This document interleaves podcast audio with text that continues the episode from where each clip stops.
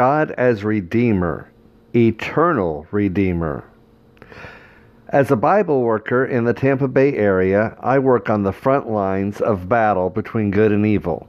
Many times I've seen families and individuals appear to be overcome by Satan, and it's brought me to tears on many occasions. But then I pray and remember the power of my Redeemer. For this purpose the Son of God was manifested, that he might destroy the works of the devil. 1 John 3 8 and he was withdrawn from them about a stone's cast, and kneeled down and prayed, saying, Father, if thou be willing, remove this cup from me. Nevertheless, not my will, but thine be done. And there appeared an angel unto him from heaven, strengthening him. Luke 22 41 to 43. I love this commentary from Desire of Ages, page 693. The worlds unfallen and the heavenly angels had watched with intense interest as the conflict drew to its close. Satan and his confederacy of evil, the legions of apostasy, watched intently this great crisis in the work of redemption.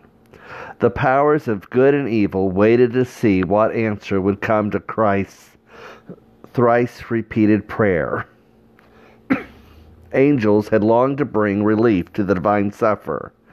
But this might not be. No way of escape was found for the Son of God. In this awful crisis, when everything was at stake, when the mysterious cup trembled in the hand of the sufferer, the heavens opened, a light shone forth amid the stormy darkness of the crisis hour, and the mighty angel who stands in God's presence, occupying the position from which Satan fell came to the side of Christ. The angel came not to take the cup from Christ's hand, but to strengthen him to drink it, with the assurance of the Father's love. He came to give power to the divine human suppliant. He pointed him to the open heavens, telling him of the souls that would be saved as the result of his sufferings. He assured him that his Father is greater and more powerful than Satan, that his death would result in the utter discomfiture of Satan, and that the kingdom of this world would be given to the saints of the Most High. He told him that he would see of the travail of his soul and be satisfied, for he would see a multitude of the human race saved, eternally saved.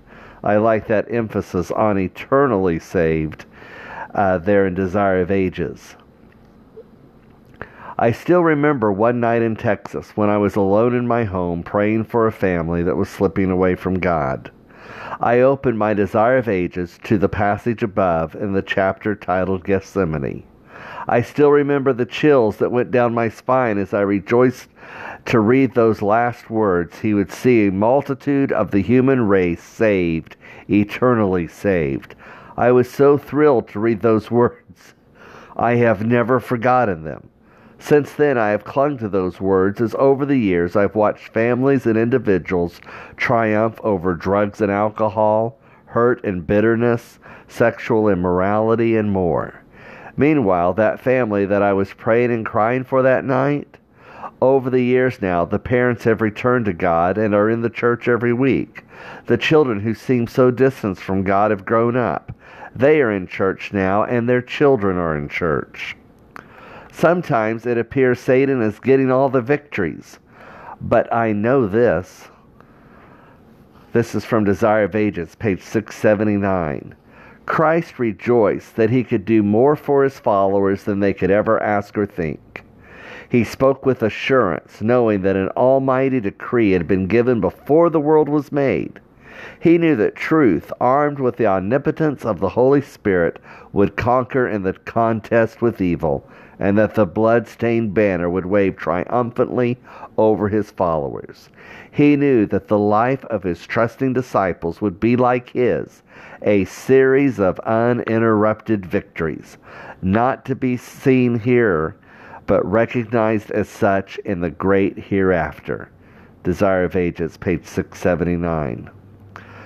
Sometimes the success of the gospel appears small, But even in my little world, over time, I've seen tremendous victories.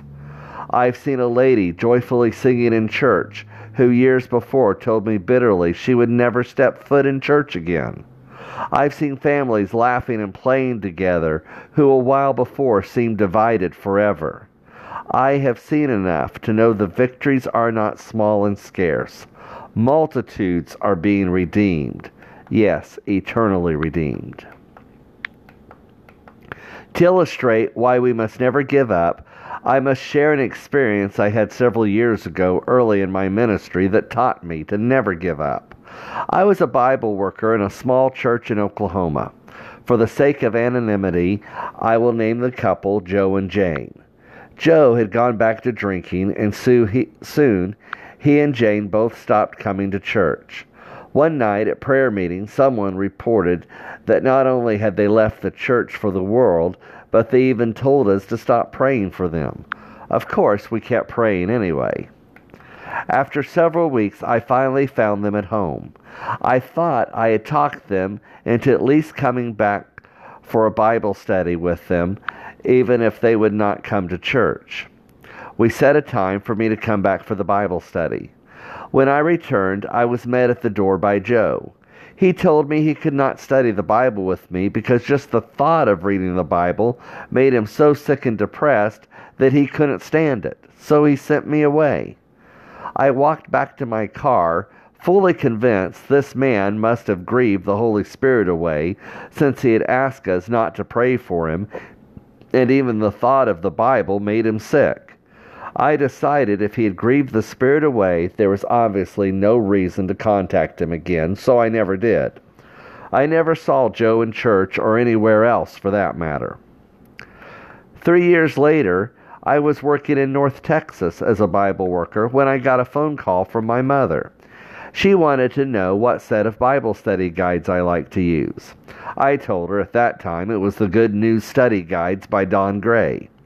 She told me she needed to get some study guides because my father and she had just begun Bible studies with, you guessed it, Joe and Jane. I couldn't believe it. First of all, my parents don't normally give Bible studies, and I thought Joe had grieved away the Holy Spirit with his drinking and constant rebellion. While studying with my parents, Joe left his drinking and rebellion, and a few weeks later, both he and his wife were rebaptized.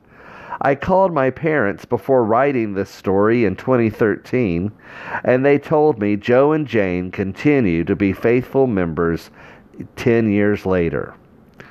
I believe God used my parents to study with them so that I would be aware of this happy ending for two reasons. One, to show me I should never give up on anyone. Two, to show me that God was able to accomplish something great with absolutely no help from me. God is able to work his greatest miracles when I am nowhere in the picture. I was a young Bible worker back then with a lot to learn. I have since learned to follow Jesus' example in all I do. The reason I never give up on anyone now is simply this Jesus left me with no example on how to give up. He never taught us to give up, never talked about giving up, never thought of giving up. Even if someone seems spiritually dead, we do not need to stop praying or give up. Jesus raises the dead. Ephesians 2 4 through 5. But God, even when we were dead in sins, has quickened us together with Christ. By grace ye are saved.